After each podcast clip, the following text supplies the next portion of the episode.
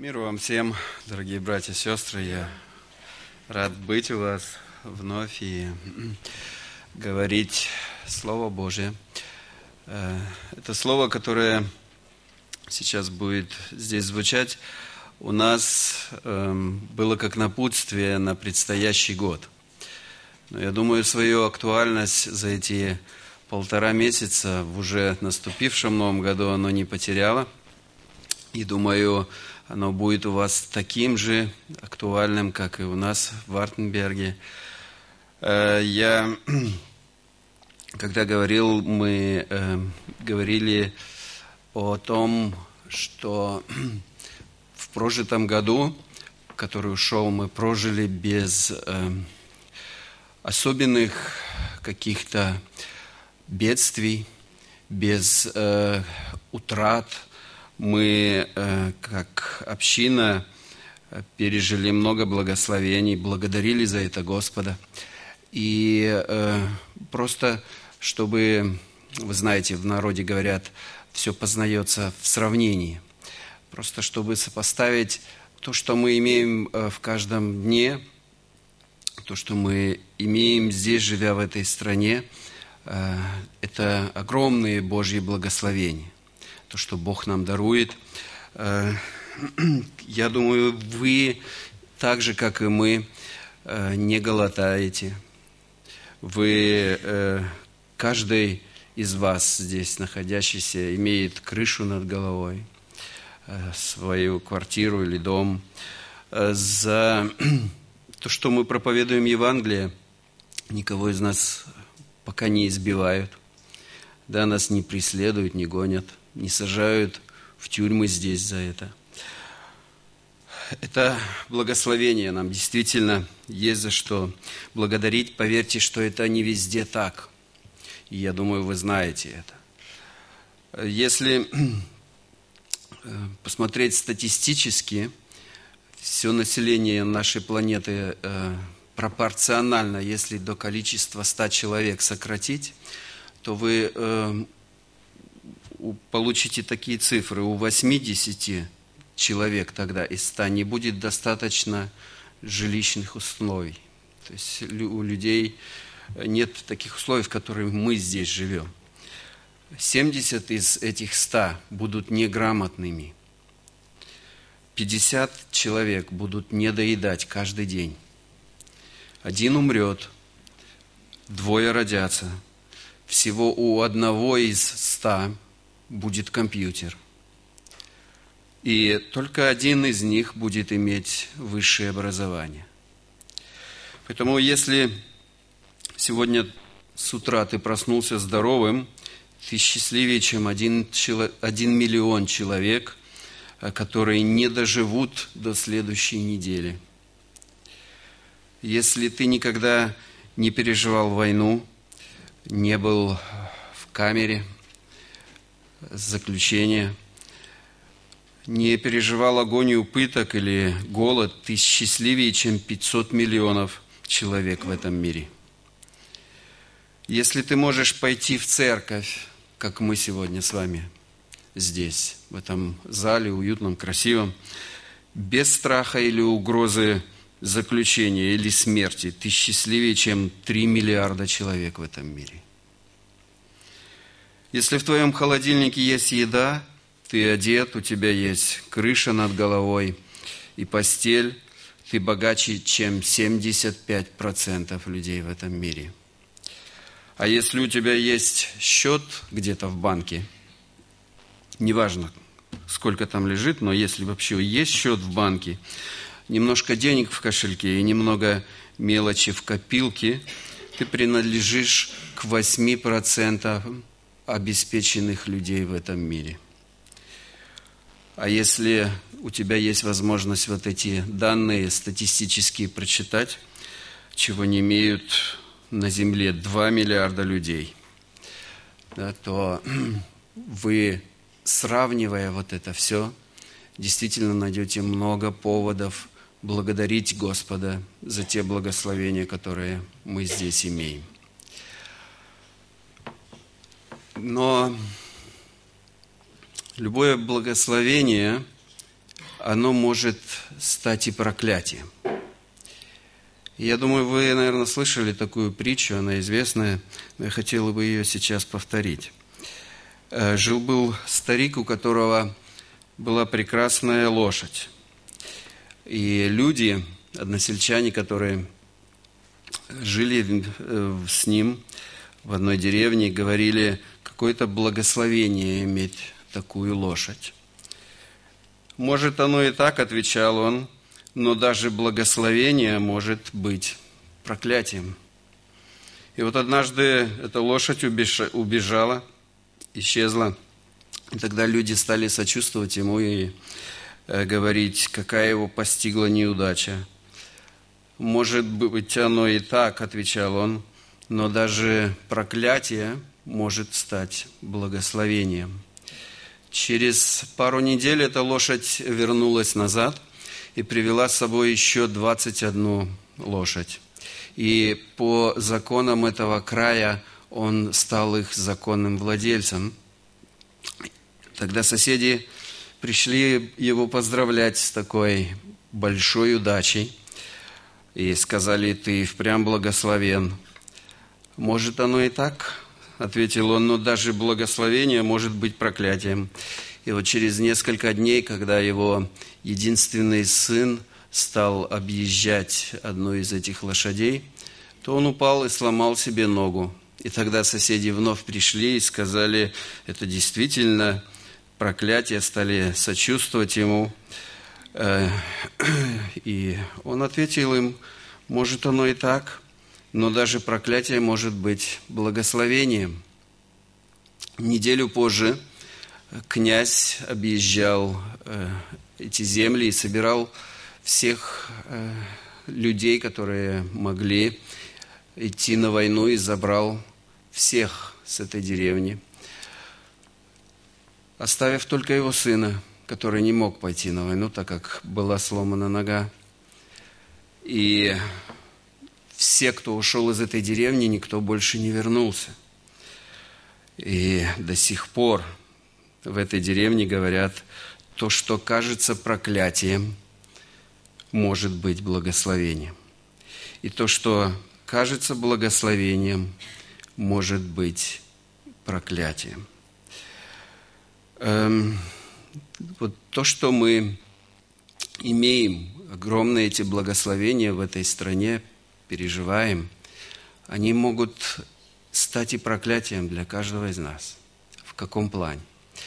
наверное, э, знаете, что, или слышали когда-то, что многие верующие в странах, там, где происходит гонение, они э, молят Господа, чтобы вот в наших странах, где такие большие благословения, э, верующие люди проснулись, чтобы они под гнетом или под огромным количеством вот этих благословений не засыпали. Я думаю, каждый из вас хотел бы сегодня услышать э, секрет или э, секрет того, как не потерять того, чтобы эти благословения не стали для нас проклятием. Как жить так, чтобы эти благословения остались для нас благословениями. И место, которое говорит нам об этом, которое и легло в основу моей проповеди, находится э, в Евангелии от Матфея, 25 главе, с 1 по 13 стих. Вы знаете, это притча о десяти девах. Давайте ее сейчас прочитаем. 25 глава, Евангелие от Матвея с 1 по 13 стих. Тогда подобно будет Царство Небесное десяти девам, которые, взяв светильники свои, вышли навстречу жениху. Из них пять было мудрых и пять неразумных. Неразумные, взяв светильники свои, не взяли с собой масло. Мудрые же – вместе со светильниками своими взяли масло в сосудах своих. И как жених замедлил, то задремали все и уснули. Но в полночь раздался крик вот жених идет, выходите навстречу ему. Тогда встали все девы те и поправили светильники свои. Неразумные же сказали мудрым, дайте нам вашего масла, потому что светильники наши гаснут. А мудрые отвечали, чтобы не случилось недостатка и у нас, и у вас, пойдите лучше к продающим и купите себе. Когда же пошли они покупать, пришел жених, и готовые вошли с ним на брачный пир, и двери затворились. После приходят и прочие девы и говорят, Господи, Господи, отвори нам. Он же сказал им в ответ, истинно говорю вам, не знаю вас. Итак, бодрствуйте, потому что не знаете ни дня, ни часа, в который придет Сын Человеческий. Эм, в этой притче вы видите две группы людей, две группы верующих людей. И у, у обеих этих групп была одна цель – встретить жениха. Это не единственная общность у них. Э, у них были праздничные одежды, у них были светильники в руках. И разница была только в одном. Я думаю, сейчас э, каждый из вас подумал, сейчас он скажет, у одних э, было масла много, а у других нет. Нет, это не главное различие. Самое главное различие заключается не в этом. Главное различие заключается в состоянии их ума. Смотрите, эм, Иисус Христос сказал, что Его царство, то есть церковь перед Его приходом, оно будет э, подобно вот этим десяти девам. И второй стих здесь говорит, из них пять было мудрых и пять неразумных. Вот главное различие. Да? Пятеро мудрых и пять неразумных. Здесь не сказано, что все они сначала были мудрые, и потом вдруг пятеро из них стали неразумными. Нет, от самого начала пятеро было неразумных, и как раз вот это самая важная деталь. Э, Иисус Христос призывает, чтобы мы относились к вот этой первой категории, к категории мудрых. И вообще, если вы замечаете в Евангелиях, Иисус Христос постоянно разделяет людей на два класса, на две категории, на две группы. Эм, праведные, неправедные, э, добрые, злые, верующие, неверующие. Есть пшеница, есть плевелы, есть э, узкий путь, есть широкий путь. Да, вот постоянное деление на два класса. Есть овцы и козлы, есть спасенные и погибшие. И вот в этой притче есть мудрые – и неразумные.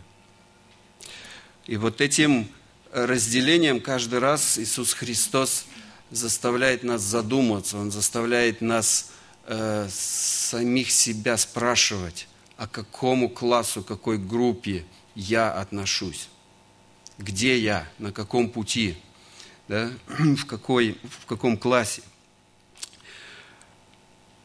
В христианстве самый худший враг – это беспечность. Это когда человек пренебрежительно относится к своим обязанностям, к своему духовному состоянию. Многие думают, э, пойдет и так, как есть.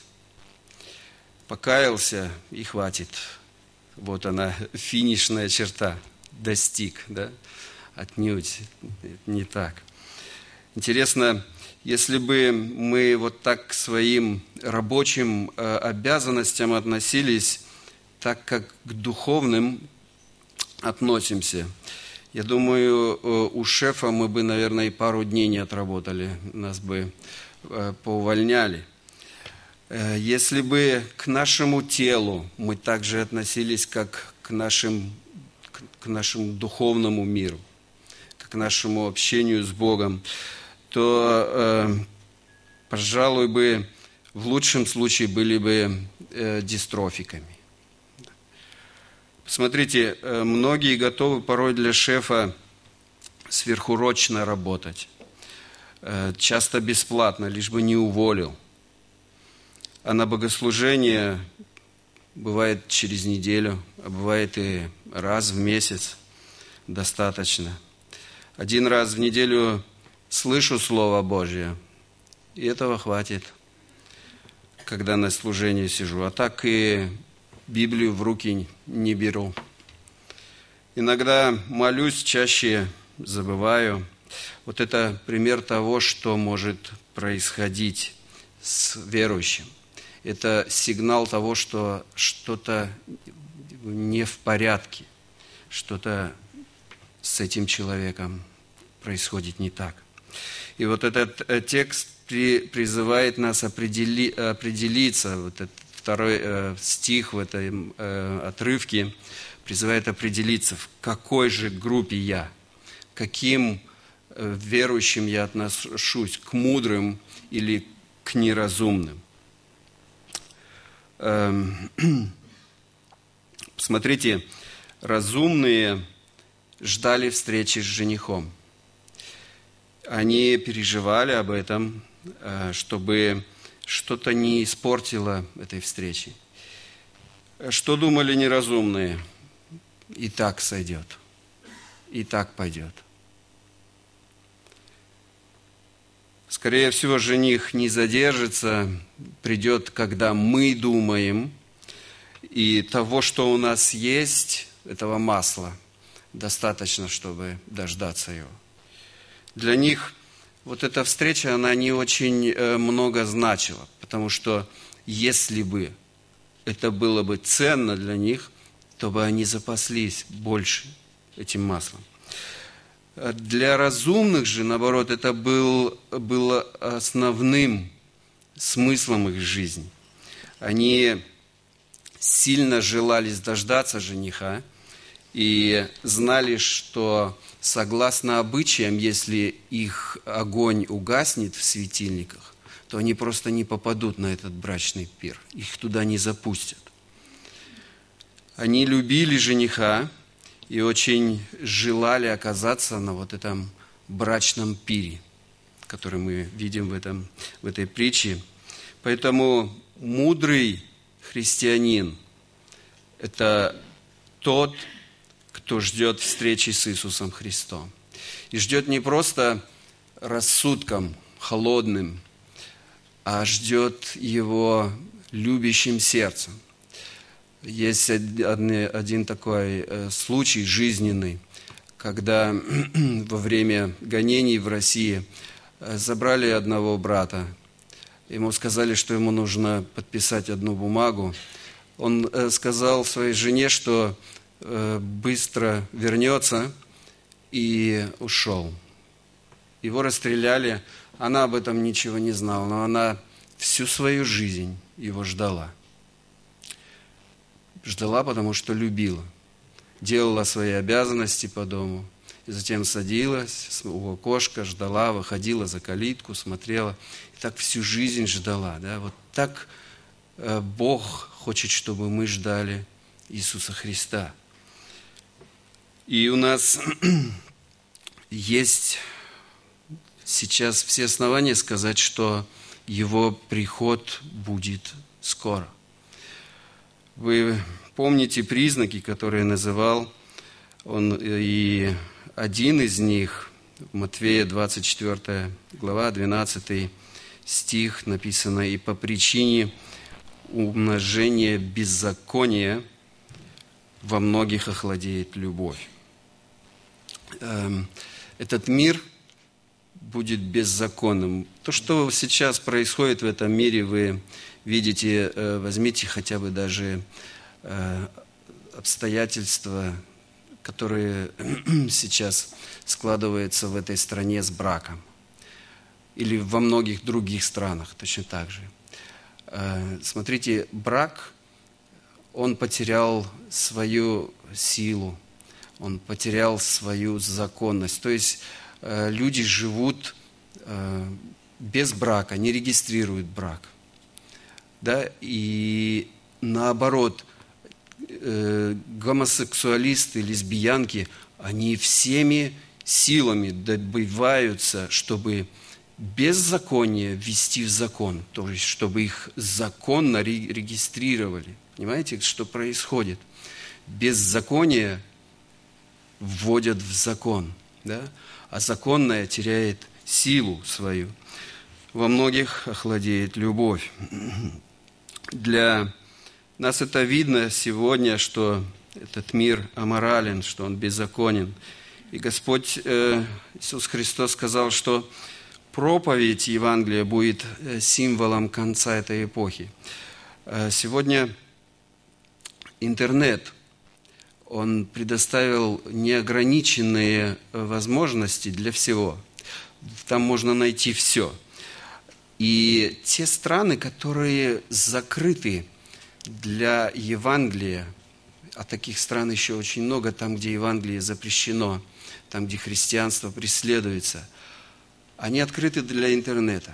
И э, люди, пользуясь интернетом, могут э, читать Библию, могут читать Слово Божье э, и могут слышать истину. Господь э, Иисус Христос сказал, что преследования христиан тоже станут признаком последнего времени. В 20 веке 200 миллионов христиан находилось в гонениях. И когда мы видим вот это лишь некоторые цифры исполнения всего того, что Иисус Христос сказал, то у верующих, у мудрых христиан – возникает вот это предчувствие. Скоро я увижу Господа Иисуса Христа. Знаете, когда шла Первая мировая война в одной из деревень, это была прибрежная деревня, э, к ней пристала эскадрилья военная, и э, они прожекторами осветили эту деревню. А все жители, э, которые там жили, у них тогда не было электричества, они вообще не знали, что это такое. И вот э, представьте ночью этот э, свет, сильный свет, и представьте, какая, какой переполох, какая паника там началась. Они подумали, что Иисус Христос идет, что пришествие началось. И кто-то э, спешно стал э, читать Библию, кто-то стал э, на колени молиться. Одна старая женщина ходила и славила Господа. Господь, Господи, слава Тебе, я сейчас увижу Тебя. Некоторые цеплялись за нее и говорили, бабушка, скажи, что мы тоже с тобой. Так вот, разумные христиане, они ожидают встречи со своим Искупителем. Эм, дело в том, что у Бога не бывает детей или правнуков, у Бога есть только дети. Э, у Бога не бывает, извините, внуков и правнуков, да, у Него есть только дети. Эм, Вторая черта предусмотрительных э, верующих, вторая черта верующих, разумных верующих, вот это предусмотрительность. У них, то есть у этих пяти дев, у разумных, то, что мы читаем, у них был запас масла. И они рассчитывали на самые худшие обстоятельства, которые могут случиться, на самые непредвиденные. Э, жених замедлил. На востоке, если вы знаете, там э, рано светлеет, э, темнеет, извиняюсь. Там рано темнеет, и около шести вечера уже темно. И смотрите, как долго они ждали. Жених, написано, пришел в полночь, через шесть часов. И разумные, они предполагали, что, возможно, придется дольше ждать, долго ждать. Я думаю, что сегодня разумных от неразумных должно отличать четкое понимание, в каком времени мы живем, и понимание вот того духовного состояния, в котором мы находимся. Нам нужен запас, как вот у пяти дев был запас масла, нам нужен запас духовных сил. Почему? Потому что самый главный наш враг – это тот, который, которого мы видим в зеркале. Это наша плоть. Ее нужно каждый день смирять, порабощать, и поэтому нам и нужен вот этот запас Божьих сил. Э, мудрый верующий, он знает, что этот мир, он э, полон капканов, он полон ловушек, которые ставит сатана, и поэтому нам нужна не капелька этого масла, нам нужны целые потоки, нам нужны запасы, чтобы сохранить чистоту в этом мире. Посмотрите, мудрые, они не подались дурному примеру вот неразумных дев. Наверняка, когда они шли туда, то э, эти неразумные девы, они еще смеялись над ними и говорили, ну что вы тащите эти запасы, да, посмотрите, вот у нас рука свободна, да, а вы э, напрягаетесь, э, вы бы еще бочку масла этого взяли, да, глумились над ними. Мудрые, они готовились к этому испытанию, и оно пришло. И смотрите, испытание это было борьбы со сном. Вот то, что происходит сейчас э, в христианском мире во многом, во многих странах. Да? Засыпают христиане под э, силой или благодаря вот этим многим благословениям. Библия говорит, что из этих десяти уснули все. Вроде бы все не устояли. Но это только на первый взгляд так. Э, я думаю, вы согласитесь, со мной, что и спать можно по-разному. Эм, мы с вами живем во время духовного сна. Что я имею в виду? У нас нет того огня, который был у апостолов, и по сравнению с ними мы действительно спим. Но разумные христиане, они переживают. Они переживают за то, что у них мало силы, они переживают за эту встречу с Господом, за свою готовность, а неразумные, они ни о чем не переживают. У них все нормально, у них все хорошо. Вот э, интересно, если мы сами себя спросим, какой ответ мы себе дадим. А если у меня вот это переживание за встречу с Господом? И, и насколько оно меня тревожит?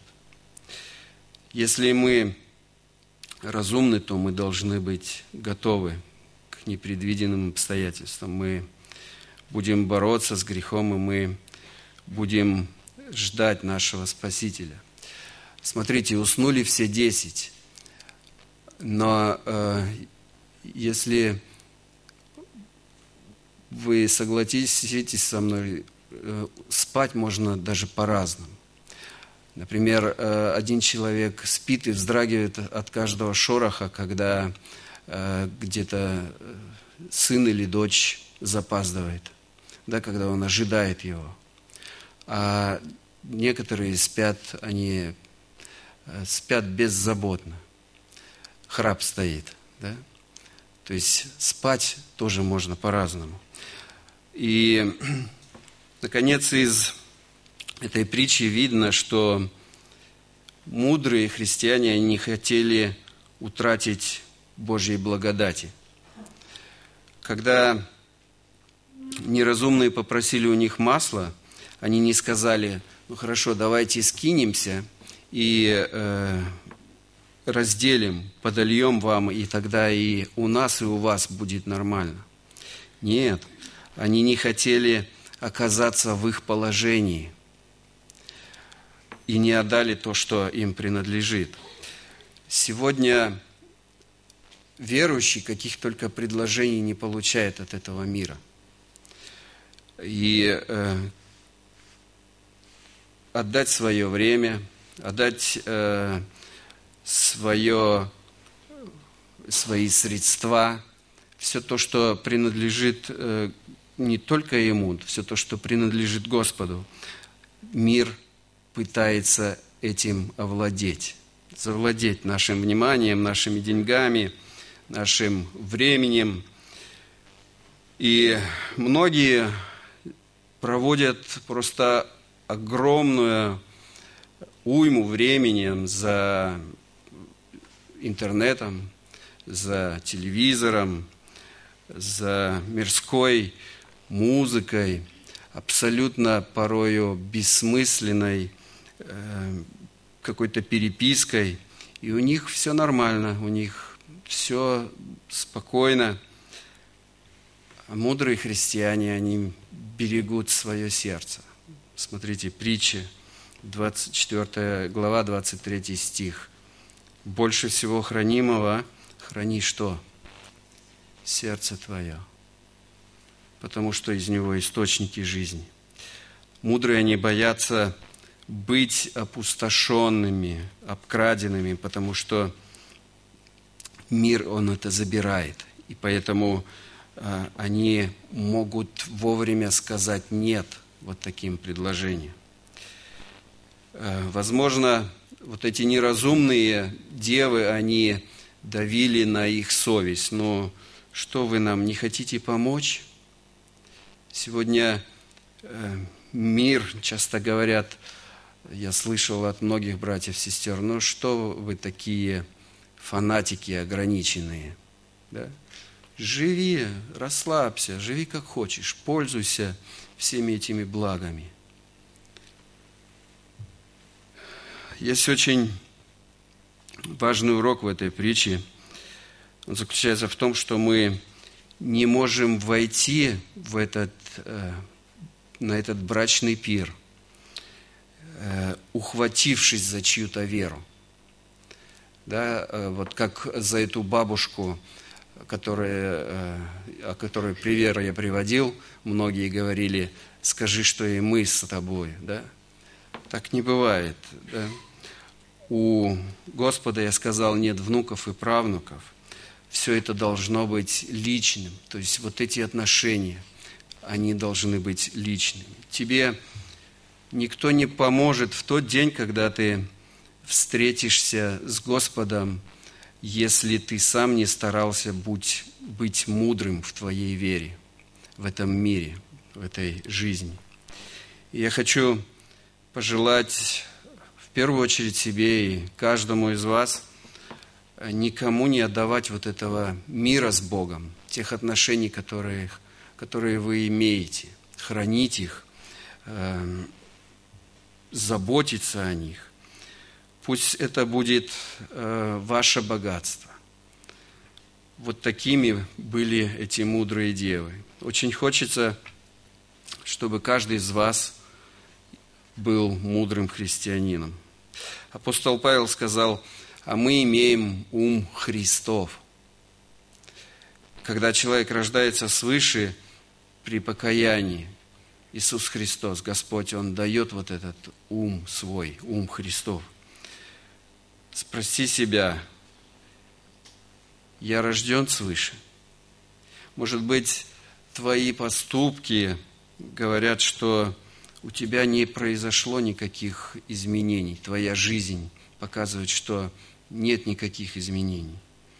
Да, ты, может быть, религиозен, как вот эти пять дев неразумных, но мудрости Божией в тебе нет.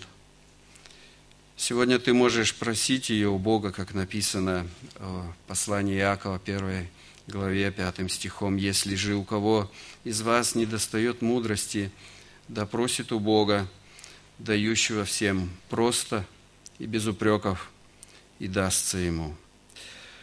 Нам всем нужен Иисус Христос, нам нужно вот это преображение ума нашего, нужно изменение нашего сердца, чтобы все это определяло наш выбор в каждом дне, в каждой ситуации, во всей нашей жизни, чтобы каждый из нас действительно ждал Иисуса Христа и не шел на эти компромиссы с этим миром, на эти предложения, которые мир делает.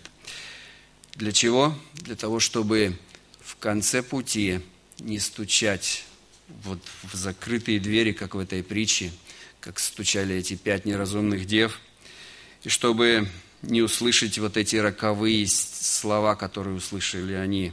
Истинно говорю вам, не знаю вас.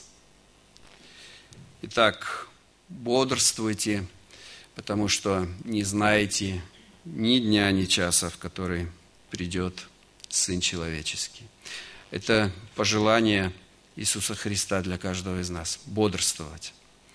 Да. Пусть оно притворится в наших жизнях, и пусть Бог поможет нам в этом. Аминь. Встанем для молитвы, кто имеет желание, помолимся.